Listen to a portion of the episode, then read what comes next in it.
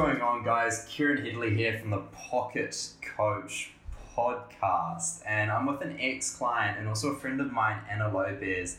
Uh, she's currently situated in Paris, from originally from Canada, and uh, she's got a very interesting story to tell. She's had some seriously profound experiences in her life that have, yes, created traumas, but she's been able to work through them, and it's, it's just such an incredible thing to be able to shine light on because I do feel like personally that a lot of these situations, a lot of these traumas that uh, that have happened aren't really things that are voiced today so much, which is why I really want to shine light on them so much. Um, I want to bring them to the surface uh, for discussion. Uh, they're, they're, they're definitely topics that should be talked about more.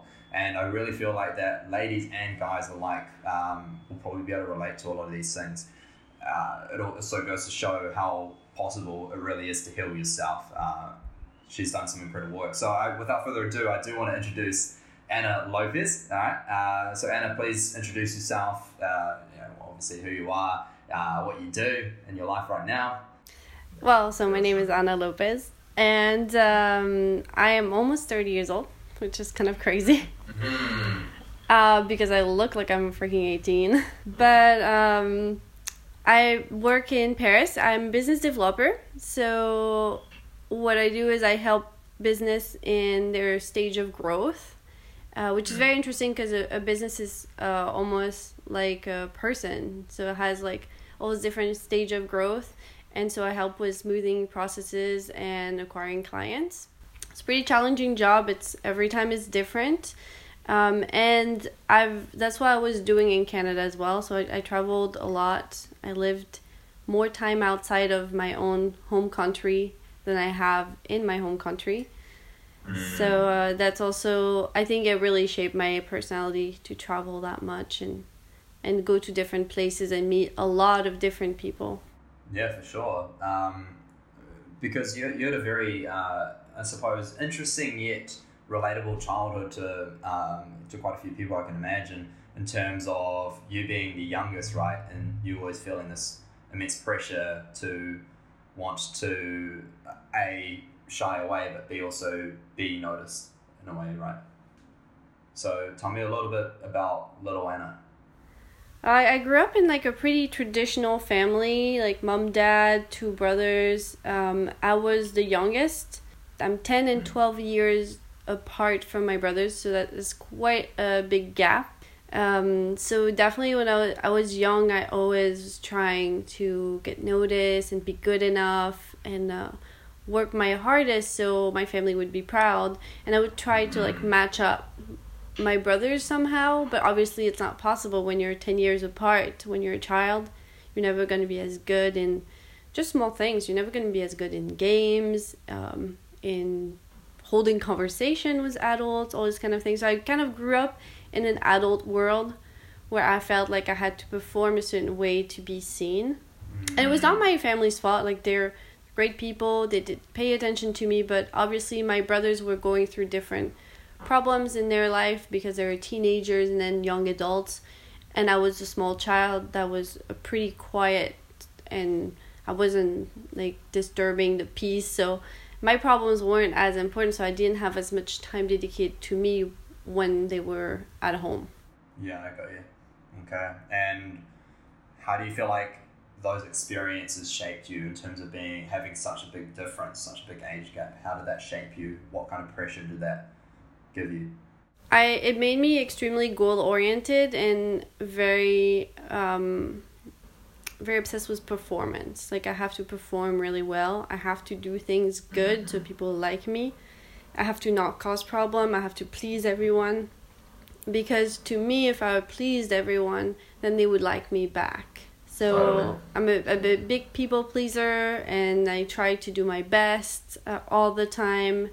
Um, which I don't think is a bad thing, but in a certain way, like sometimes I think I don't, I'm not myself because of that. Totally, and it can be very overwhelming, can't it, if uh, the focus is on how people are perceiving you. I, like I, I know, I know for myself, it was definitely a case like such a people pleaser. Frick, like only up until recently, um, I still people please at times. There's something I struggle with a lot, and I feel like it's just such a such a thing that everyone struggles with in a way. But when it becomes an extreme thing, uh, it becomes an anxiety on its own, doesn't it? Like uh, such a big worry around how you're going to show up, um, whether or not the attention is going to be received, and uh, the fear of not being loved is is huge. I'm just speaking from my own experience, and I'm assuming you might relate with some of that stuff. Yeah, definitely. I think like what you said about like thinking people are not going to love you if you if you don't give them what they want um, that's huge and thinking you have to put on a mask to to be this person and the anxiety of how things you do are going to be perceived by others mm. That's that's big yeah when it comes to when it comes to that sense of anxiousness if the idea of needing a certain uh, a certain outcome in terms of how someone's going to react to you. Uh, it's it's something that can't even be controlled, isn't it? It's, it's something that's so scary because it's, it's not me. It's not me, and um, now my expectation is on how this other person's going to react. And if the other person doesn't react the way that I want them to, I'm going to suffer.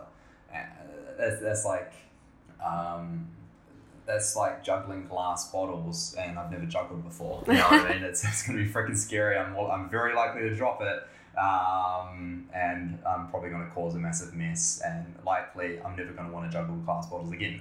I know, uh, yeah, I know what you mean. It, I, I, I'm not like this anymore, but I used to make yeah. myself so sick anxious about how people are going to perceive what I was doing, what I was saying to a point where I realized that it has not a lot to do with me. It had a lot to do with them. Mm. But well, like we talked a little bit about it. Like my father was really strict in some ways. Like he was just very well respected in my family and he had very strong opinions. And so I think I like kind of not just myself, like my brothers, my mom would like tippy toe around him because you need to not make him mad. Like these kind of things. Like you we all have one of those person in our life that we're trying to think like oh how can i make the situation better? How can i not make that person mad not make them upset? But ultimately it has nothing to do with you. It's everything about them like a lot of outcome of situation have nothing to do with you it's all about the person and what situation they're in and what personality they have like personality trait they have and how they handle the situation. So now I try to do my best and put myself out there and just say what I want, do what I want. And if it's not received properly, then I feel at peace because I did what I thought was the best. Mm. Do you feel like there still might be times when that tension might arise? And if it does arise, what do you do about it in that situation? I think it definitely arises more at work, less than in personal okay. life and I think mm-hmm. lots of people to lots of people it arises at work because you obviously are trying to please your boss and I, no, I mean work is huge. You give like eight hours, nine hours a day, five days a week to your job. Uh, it's a lot of time that you're giving, so you're trying to make your situation the best, and often you like tiptoe mm-hmm. around people, or and you have to remind yourself that it's gonna be okay. Mm. Like you can. How do you do that? I think I just like think at the end of the day, I'm safe, I'm healthy, I just breathe and just tell myself it's gonna be okay. And like, mm. you give me tips for like journaling, these kind of things. Like, it really helped um, to put thoughts on paper. And then that when you reread them, you're like, wow, like I'm so worried, but this is very inefficient. Like I'm creating all this stress and anxiety for no reason. Mm. Was there a form of journaling that stood out for you? Um, particularly because we did a few. I like the, I yeah I like the one where uh was it called future journaling. Yeah. I oh, think it was like the hardest, but the the best in terms of results. Mm. Yeah, it definitely helped me when I was going through a massive anxious period about 12, 12 months ago now. Um, that's when I started applying it for the first time, and it really, that along with about three other main areas or main tools, really helped me stand out of, out of that specific anxiousness I was experiencing. But the thing is, um, and it's so good that you found that utilizable tool, but obviously it's going to be utilizable to certain areas where other areas might not it might not be as effective and efficient. It's like when you know you might break your arm and you apply the method of rice, you know, rest, ice, compression, and um, elevate, and you apply it to your leg. So the process is right, but it's applied to the wrong area. So it's yeah, it's not going to do anything. Me putting my leg up on the couch, my arms sore, like, you know what I mean, with ice and everything. So it's definitely applying the right process to the right area, and like um, you you've obviously found that intuitively over practice, what sort of areas is going to work with. So Mm-hmm. assuming that's sort of where you're feeling around. That's cool, awesome. Um, it's it's amazing that you've been able to implement that in such an effective way as well. Because at the end of the day, I'm only sort of you know pushing um, pushing along some tools, and you're applying it in the way that you you see fits best for you. So it's amazing that you've been able to implement it in that way, um, especially around s- such a uh, stressful environment like your work. Because from you know you- you're part of a startup, and that, that it's a lot of stress Yeah. on. And on top of that, you've got a lot of that responsibility on your shoulders, don't you? Yeah, it, it definitely is hard. Like for people who working in small businesses and startup businesses, it like comes to a point where you feel like you're you own the place. Like the results are your livelihood when they're actually not. You're you're not part owner, but you you know as an entrepreneur you can get so caught up with your work and so anxious with your result because it's it's your company. Um, so it's it's a Mm. good learning experience to work in startup because you have almost the feeling of owning the company but not you have the stress of it but really ultimately at the end of the day it's not your company you're going to be okay. That's what you have to remember yourself when you work in big companies that put lots of pressure on you. You have to remember yourself that you can get another job. Like no one forces you to do anything like no one forces Yeah. if if you're going Exactly. to work every day and hate your life and hate your job and hate the commute and can't fall asleep because you don't want to wake up and go to work like you have to remind yourself that there's other job out there and no one is like putting a gun to your head and telling you you have to go so don't don't do that to Mhm. yourself Um, but did you feel that way before? I did, yeah, I did, and um, I kind of changed my perspective on it. I was like, I'm gonna show up at work and do my best, and once my computer's closed and I leave work, I leave work, and uh, and whether people are happy or not with what I'm doing, as long as I'm happy with how I perform and I put the effort in, I'm gonna be satisfied with myself. Totally. Yeah, because at the end of the day, only you know the true work ethic. Like, Yeah. Even if a result of what someone else expects isn't there.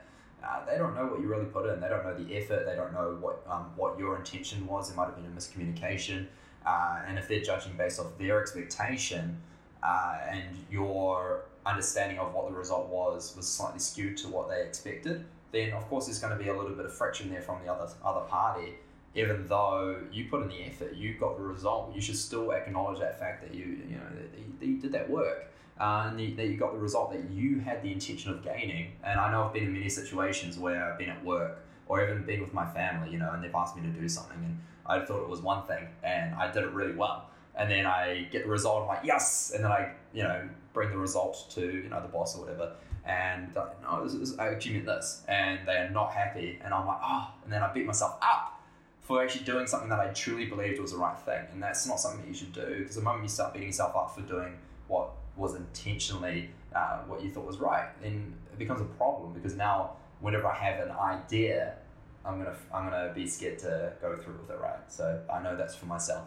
And No, so, like exactly. No. because that's what we're taught to in school we're taught that if you put in the work if you put in the hours if you put so much effort you'll get the results but you only graded on the results so are you in a company you only graded on the results the truth is no one sees the work before that and you have to acknowledge that that work is your achievement. And it doesn't matter that your boss or your parents or your teacher doesn't recognize that work as your achievement but that work is your achievement. The grade isn't. Mm, yeah, no, that's that's that's huge. That is huge. Um, I actually want to come back now to the sense of anxiety you would have actually gone through at an earlier age, whether that's you know maybe a few months ago, whether that's a few years ago. Where do you feel like was your strongest point of anxiousness that you've been that you went through? Like maybe a maybe a real big phase that you would have gone through in terms of maybe sense of darkness, uh, and you really had to battle through it.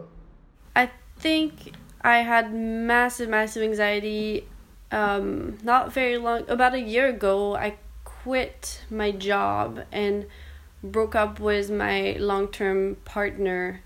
And so, and, and moved country, all three at the same time. So, this definitely created like a lot of anxiety because although I'm very spontaneous, like that was three big, big part of my life. Um, basically like living loving and working like your your three like main area suddenly were changed at the same time like switch up and um, not being with my partner anymore was really hard because although it was my own decision i was cutting out somebody who had a big impact in my life and helping me make decision, all this kind of thing. Um, so that was that created a lot of anxiety and i came it came to a point where i couldn't make any decision myself. I was so anxious that even choosing in between buying two different type of sweaters at a store it was so overwhelming for no reason whatsoever. Making choice on very small things were so overwhelming i was kind of stuck in this mm-hmm. pattern mm-hmm. of i can't choose anything yeah and this lasted for quite a while did it it did lasted for several months i feel like i put a band-aid on it i went on a trip to asia for three months. I actually That's end up in Bali too. Um, but yeah, I, I put a band aid on it and I did the whole like eat, pray, love. Like, went in the mountain and meditated with Buddhist monks in Japan. Like, and like I did all these like cliche stuff and it, it felt great and it was really good and it helped me. But once I moved back to a point where I wasn't traveling, I wasn't meeting people every day, I wasn't um, experiencing new stuff all the time that excitement died and then I was left mm-hmm. with the anxiety. I had nothing to mm-hmm. um, distract my mind from it. And it mm-hmm. was actually pro- probably worse than it would have been if I dealt with it before. The wound definitely yeah. didn't no, heal. Mm-hmm. And I had yeah, to deal with it. I like to see it as um, when, when something happens in life, um, that happening or that experience is like when you meet a very aggressive dog on the road uh, and if it's put under, under the rug, it's like putting the dog in your house and locking it away and now being too scared to go back into your house because there's an aggressive dog yeah. um, and not wanting to open it up because if I open it up, it's going to freaking eat me. Okay? it's going to eat me alive. I'm going to be bitten. It's going to hurt like shit. Uh, so I'm not going in. Right? And then the longer you leave it, the more pent up it's going to be, and the more frustrated that dog's going to be, and the more likely it's going to bite you when you open it. So the longer it's left, the more problems it's creating. Uh, and if it's addressed straight away and it's given love, it's given compassion, it's given food, it's given love, you give it an opportunity to trust you, you give it an opportunity to love you, then you open the door and it's excited to see you. It's a lot different, isn't it? Like um, that's basically what's happening with the specific thought or a specific experience when it's thrown under the rug. It's either you're gonna have a dog that freaking bites you, a dog that loves you, a thought that bites you, or a thought that loves you. So it's definitely that relationship between yeah the thought and yourself, right? That's just going to be the big um, change in the fact that you've come back from that anxious period. Um, you went through, yes, a big phase where you sort of had to face a lot of things. Now, I want to ask, when did, when in that point, were you, did you actually find myself? I'm just curious. Um, that was probably like a month after I came back. About a, yeah, about a month after I came back. What happened is, so it's interesting like you talked about love and trust and like i think i wasn't loving myself anymore and i wasn't trusting myself anymore mm-hmm. to make the mm-hmm. good decisions and i have this like pattern i fell back into a relationship and everything went fine because suddenly i just put my love and trust towards somebody else and i was just kind of getting it back and everything was fine i was doing good um, and then like when we broke up it just like it went even worse like because nobody tells you that the first person you're gonna date after a long-term relationship you're gonna be a mess you're gonna put too much effort in it you're gonna I don't nobody tells you that and it's like awful because it didn't really matter that relationship, but everything else I projected was just projected on this particular relationship. Um, and then oh, I was so it was just so heartbreaking for no specific reason. It had nothing to do with how much attachment I had to this person but how bad mm-hmm. my life was, and I was just putting a lot of, um, I was putting everything on him to make my life better. So suddenly I had no one to Yeah. talk to and all these kind of things. And I was like, I need to trust that I can handle myself. And this is when I found you because I was just at the lowest of the lowest. I was like, I need to help. Like, you know, I think I have a lot of pride. I always thought I could help myself and I could do everything. But I was like, helping myself now is finding somebody that can help me and not putting this on a new relationship, not putting this on my family, not putting this on my friend. I didn't want to bring this aspect of like being so depressed and so upset and so anxious onto somebody I knew close to me because that wasn't me. Like I couldn't talk to somebody close to me. I just didn't feel like it. And I'm always happy, so I felt like I was just I didn't want like somebody to be like, "Wow, Anna's really been putting up front for years." And now I realize that she's so like upset and depressed. Like I wanted somebody outside of my circle. Mm. I remember you saying as well that, and this is something that I've done myself, is this identity always needing to be positive. Is it becomes an attachment, right? Like the attachment of the identity of needing to show up positive every time. Because Kieran's a positive guy, right? Anna's a positive girl, right? And uh, this fear of what if I show up and I'm not positive? That's an anxiety on its own as well, isn't it? So as, it's those identities and um, if I'm showing up without this identity, like once I got Bali Belly and I had no energy, and I had this identity of myself always having high energy, so I'd be almost afraid to face people because I'd show up um, a little bit um, more pessimistic, not so optimistic, and much more low energy, and I wouldn't have the smile I normally have. And I was scared of that. That gave me anxiety. So um, it was you know quite a few months back now. Um, now I kind of realize that I need to strip away from those identities, and I know that's something that you've really been good with as well. And also, like sort of in the last few weeks, which has been amazing. And I know you've been really working on stripping those things back. Yeah, so with, that you can, um, hmm, so you really, made me you um, made me do that. that. That was the hardest thing you ever made me do. Yeah, yeah, it's tough, isn't it? It was so hard. It was so so hard when you told me like I literally had to write on a thing. I am not this, yeah, and like it's something so simple, but to write I am not loyal, or I don't care about what people think of me, or I don't care how other people feel about my actions. Mm, Just the fact of writing it was so so hard. yeah, yeah. It's hard to let go of those things because this is the way I put it. Um, there's you, the identities, then worth. And if there's identities between you and worth, then there's an issue. Because the moment that those identities are taken away, there's a gap between you and worth. And those identities are fillings to get you to that worth. So if those identities are taken away before they're tampered with, before they they become problems, right, or before someone takes them away, and you work on actually taking them away yourself so that you can rise your own self, so that self meets worth, uh, then there's no need of those identities, and those identities are no, are no longer attachments, right? Mhm. So that's the idea. Um, and you've been able to you you did it, like you applied it, and I, I just I, I, I do want to, and this isn't because it's recording or anything. Like I gen- genuinely have told you already that I'm so proud of like what you did because it's not easy. I, I personally spent a lot longer than you did trying to actually get that to well work in my own life. Um, so it's incredible that you did. Um, and also, I, I wonder if it's like maybe there's that competitive nature within you, you know, the youngest child, that drive, yeah. Yeah, every time you know, you I'm give- every time you give me something to like that's i think this is why i needed someone because Mm.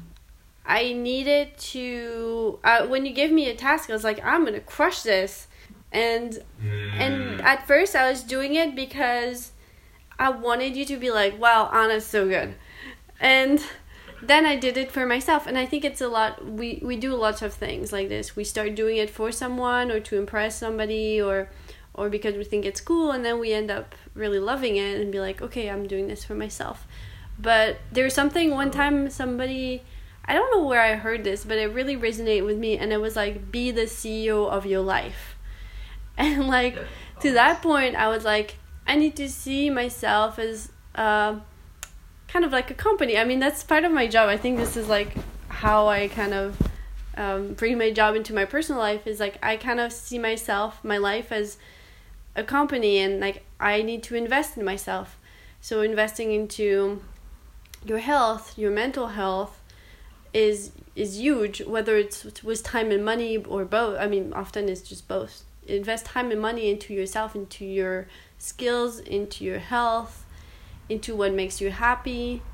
And i have this like excel sheet that's called like my life plan and it's almost like i'm dealing with my life like a company and i'm like plan a plan b plan c like if this works out like this will work See, out. It's, it's good. Yeah, I'm ex- extremely organized to a point that is like kind of creepy and freaky but it's that's how i cope with like uncertain life uncertainty. Like i love novelty and i love traveling and i'm always super excited into new situations um, so i cope with that by being super organized and then it doesn't create anxiety Yeah. because i'm organized and that's my sense of like routine is my Oh, organization and this is also something that we worked with, wasn't it? Which was um, like organization, right? Was an identity as well. But I think I can't remember what it was. There was something in there, and you used to say, "But that's just the way I am," and you completely got rid of that of your out of your vocabulary, which is so good. Because I've never heard you say that since, which is so good. But I can't remember what it was for. It was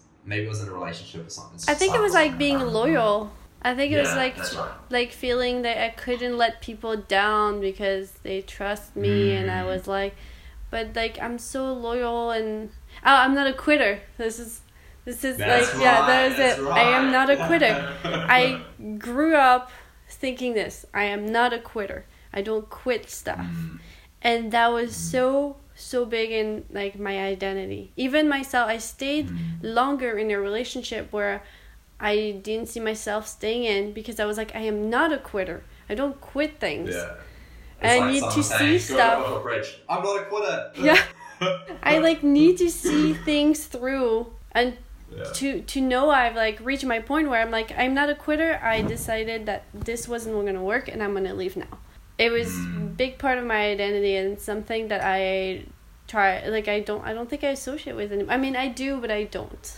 Yeah, of course. It's just a work in progress, and that you've made the progress that you've made is immense. And I, I, I, I I sort of want to bring this interview just to the juicy part of the end, really. And I want to actually come to the biggest trauma that really came into your life earlier on, and I know this sort of dragged out into a lot of other areas of your life, inclu- including sort of group situations, uh, situations where you might have felt um, close with someone or uh, just those sort of situations. And I actually want you to sort of discuss what this trauma was for you and how it affected you in life later on.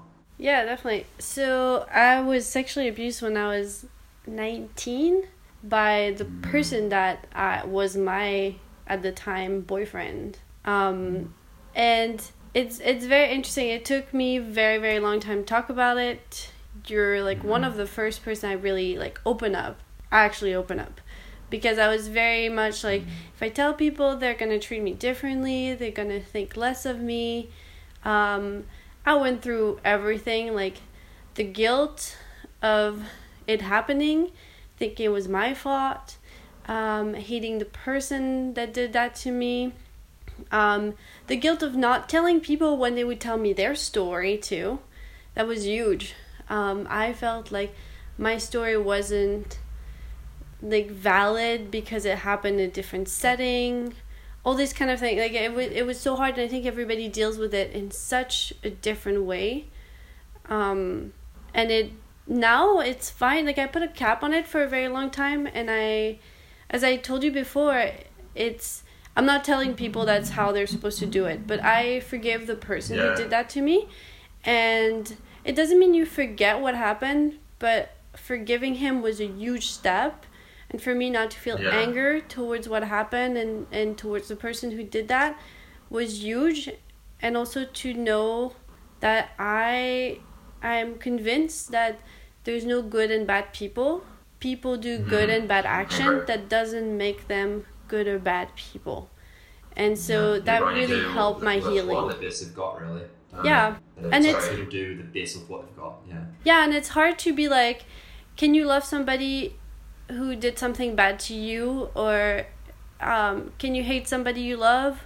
Can you love somebody you hate sometimes? Like, it, it's just like it's very hard to have this process in your mind, um, and obviously everybody's different, and every situation is different. So, um, I think you the most important thing is dealing the way you know how to cope with whatever happens in your life. And at first, I I did it in the wrong way.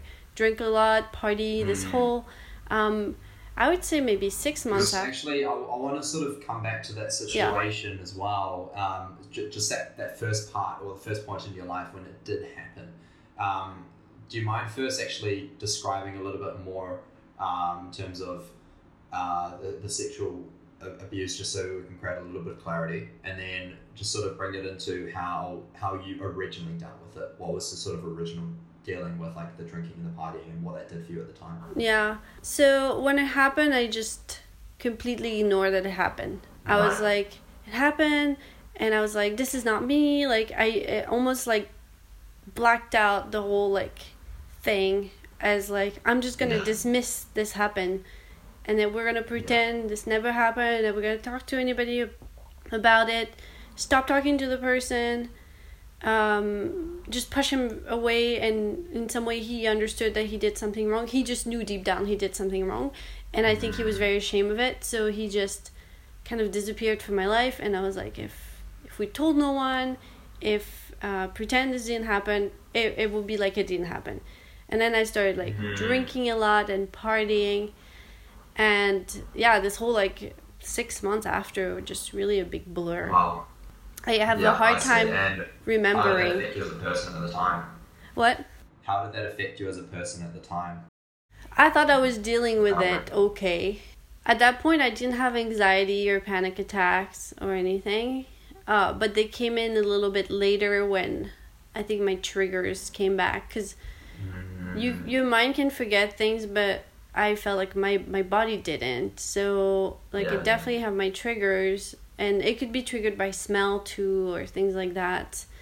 Um, and you sometimes will have trigger that you don't know you have them until this happened and suddenly like you freak out because this one little thing will remind you of this situation and will put you back into that state like it almost puts your body back into that state of like how you were when it happened so Right.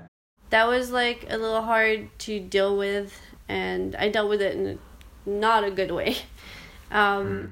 And you, you felt like that um, a, lot of that sort of being bottled up, sort of brewed, brewed, brewed, and then would bit, like, just explode in a way when a trigger occurred, and that's when the panic attack happened. Would you say sort of that? Yeah, kind of. Yeah, the panic attack will happen. It took a couple years for for it for me to be like really addressing it. To, I mean, it took almost ten years for to address it completely. Mm. Um, Mm. I also removed myself physically from the place that happened. Like, obviously, like the apartment, but also like I removed myself from the country. So Mm. I felt like I had a new beginning. I was just leaving this Yeah. behind, and for years I didn't thought about it um, much. Really, I shy away from relationships because I was like, if I don't, if I'm not in a relationship, then I don't have to address it too. Mm. Um, and so, and I didn't want to bring this into my dating life. And I was like, if I like stay away from relationship for long enough, maybe I won't have to bring this into my dating life. Which you don't have to. Like, I like date people now, and you don't like if you've been abused, you don't have to disclose it. Like, nobody's forcing you to tell someone. Um, you are not forced to bring this into your relationship right away. But at some point, I think it's important to talk to the person you're with. yeah. Totally, massively, and um, now I guess fast forwarding to when you when I remember we did our first healing session, and there was a lot that you realized you were still holding on to around that, right? And now I want you to sort of go from that sort of first healing session and come to, I suppose, week twelve or even now, really, and what between then and now um, since that sort of trauma came back to the surface, so we're able to address it. What do you feel like was a big had a big impact on helping you uh, take an, another step forward through this? I think realizing how this trauma impacted the way I handle my relationship Mm. with people Okay. and generally in my relationship with men um it was it was very interesting because to me like the event doesn't it doesn't impact me anymore like what happened the event of it but it's the aftermath of how how I build relationship based on my experience, on how like I can't trust people or things like this. Like, so it really helped me to work on this, to work on why I do the things I do. Mm. And why I I build relationship the way I do because of that trauma. Mm, I see. And now I want to sort of go around this idea of panic attacks because, of course, with that trauma and with a lot of um, a lot of pressure in your life from this, those senses of expectation driven from your um, younger age, I know that you did go through a few panic attacks, quite a few um, growing up, and of course, um, you've got a um, very interesting. Um, you- you've got very interesting experiences that occur in the panic attacks. But what I want to actually question is, when would these panic attacks come up, and what are what were your methods of dealing with them, or what are rather your methods? They can they can happen in like various situation. Often it will be when I'm surrounded by lots of people and I have this sense of like Yeah. I can't breathe, I can't move, or like somebody touched me in the wrong spot and it just like freaks me out. Mm. so of Um, course that brings the, the trauma back, right? When that, yeah, like I had small triggers, like part of my body I don't like to be touched. Um, Mm. Smells I really really don't like. So it happens often when there's like one of those little triggers. Um, but because I've had like panic attack more often, I kind of know how it feels at the beginning. So I'll just isolate myself. Um, hopefully, be with somebody. It's not really good if you're by yourself. Um, and try to breathe and remember I'm gonna be okay. It's gonna be fine. And I, I think like having had panic attack uh, before, it's easier to handle. If it's your first one, it's horrible. You think you're gonna die. Um, you think you're having a heart attack. These kind of things. So that's it's just very very stressful. But knowing the signs and knowing what are your triggers and knowing how to cope with it, um, it's better Yeah. but it's it's it's hard you have to kind of find a sense of um of realness when you have a panic attack because nothing feels real. Your Yeah. body doesn't feel yours anymore. Like i had my first panic attack when i was way younger my legs didn't work. Like i i couldn't walk. I don't know why. I was like it felt like my legs were paralyzed. Um and it's very scary Mm. especially when you're i was probably still a child. Like i was like what maybe 12 or 14 something like that. Um, so it's it's very hard you have to keep yourself grounded with a sense of realness Totally, and I remember you said something about utilizing familiarity. Like, um, I know one thing was like podcasts, right? You said That, yeah um, you'd utilize a sense of familiarity, something that you felt safe with. yeah i Uh-huh. um i have this weird thing where i like to i mean i don't think it's weird lots of people do it but i enjoy falling asleep to somebody talking um so i i listen to podcasts even even if i'm not really listening it's just like in the background but it's a sense of safeness of I think it comes from being a child and I would go to bed um my parents were still like in the living room had the lights on we're talking the TV was on so having a podcast kind of makes me feel like um, somebody's in the house and it's safe and I can fall asleep That's awesome. Yeah, ah, that's cool.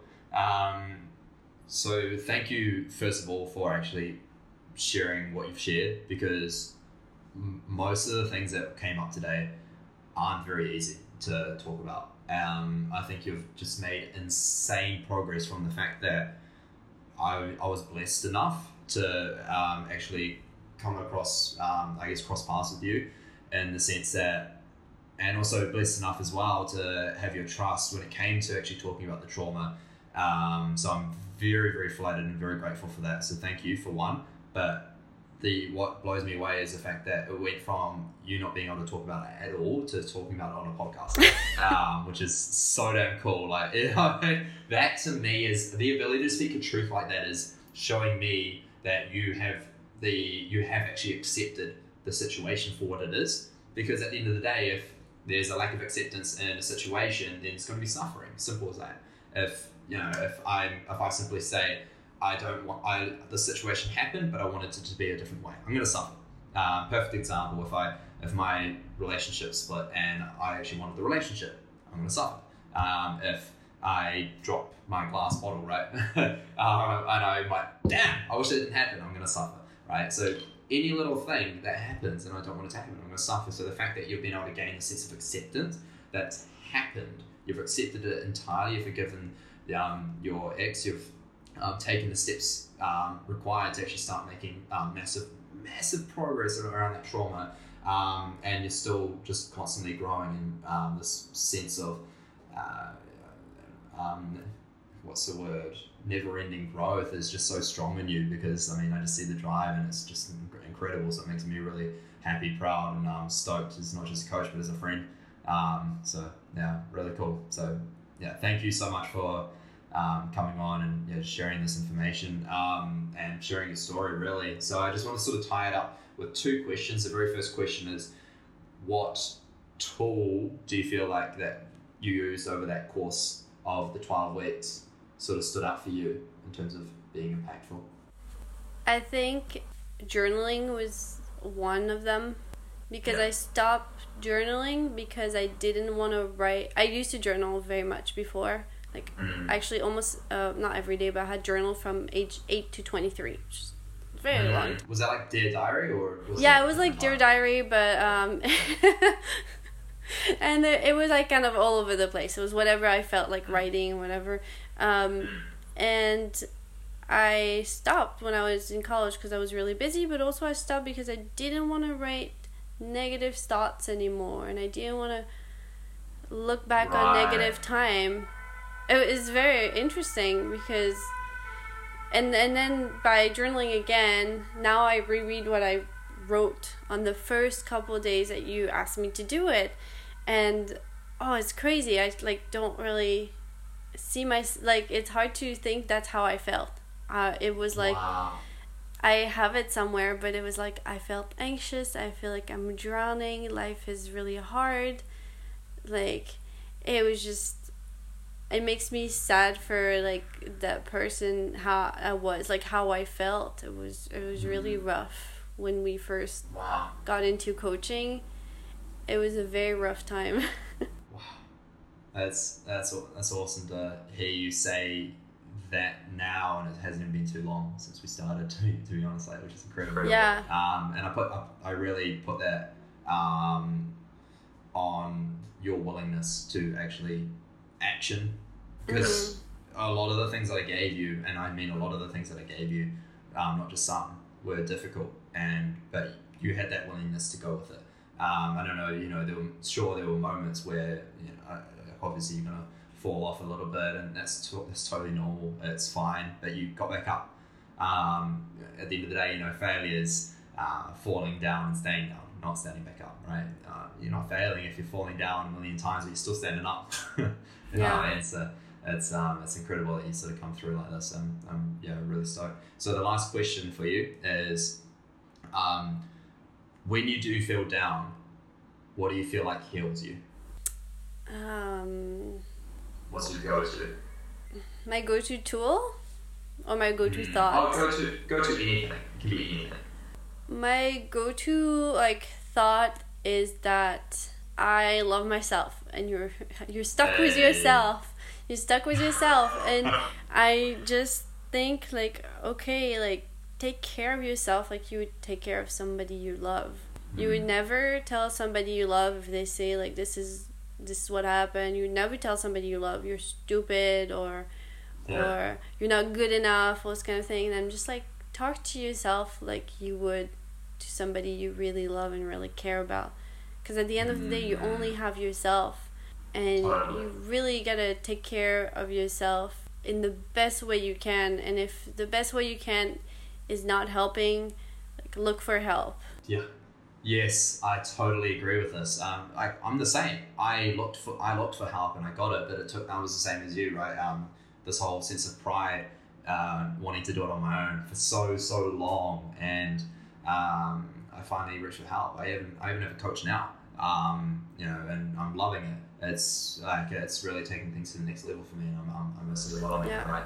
Um, in terms of mindfulness when it comes to that side of things. So um, yeah, it's just been an incredible ride for myself, and I can see it's been an incredible ride for yourself. Um, and I just want to say thank you once again um, for really coming through and uh, not just doing the coaching, but really actually just being an amazing human being. You're such, such a loving soul. So yeah, no, thank you for really spreading your love around. It's, it's, it's been incredible to be a part of that. So, yeah. I'm so that, glad I reach uh, out. You know, I think reaching out, like a lot of people think reaching out is a sign of weakness, but it's actually it means you're strong. You're you're strong enough to be like, I can't do it on my own. So I think it's important to reach out, whether it's to a friend or or a stranger on Instagram or someone. Like we're so lucky to live in a world that we have so much access to people through online and obviously in person as well but so important to reach out Totally. Massively, yeah. Yeah. So um, I just want to finish with this. Where can they find you, Anna? If they maybe you know maybe they might have had a similar experience and be like, hey, um, I just really want to sort of share my experience, or um, yeah, if they just generally want to find you, I guess. definitely well besides finding me in paris um, you Ah. can find me Good luck. um, you can find me on instagram um, so my handle is at anna a-n-n-a l-p-z or l-p-z r-t-s so yeah i mean if anybody went through this kind of thing or just want to say hi i'm always happy to talk and just slide into the dms not in a weird way Yeah, just no slippery gypsies, please. Okay. Uh, you know, it's yeah not yeah, none, none of you creepy bastards. Okay, we've got enough. Yeah, no creepy. There's enough creepy Yeah. people and strangers on the internet. But if if you feel like you want to share something, or I feel like if you have no one to share it with, um, share you can share it with me. Like I had people. The most guilty I ever felt was actually when somebody would tell me about their um, sexual abuse or their experience, and I said nothing. And to this day, it made me feel horrible to be like, I didn't say me too.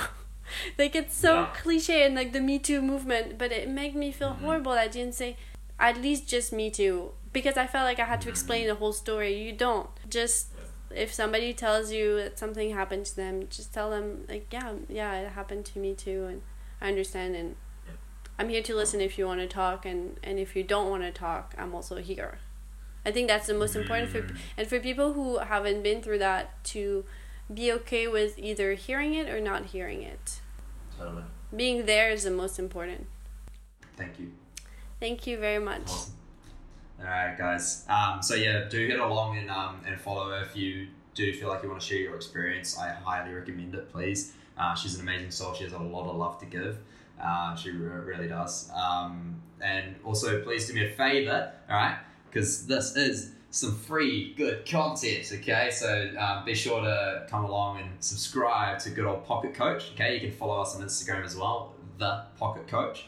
Um, and you can find our podcast, of course, on any platform. Uh, give it a good old five star rating, or I'll kick your butt. All right, if you give it me a four and a half or less, all right, I'm coming for you. I'm flying, I'm booking tickets, and I'm chasing your ass. I'm kidding.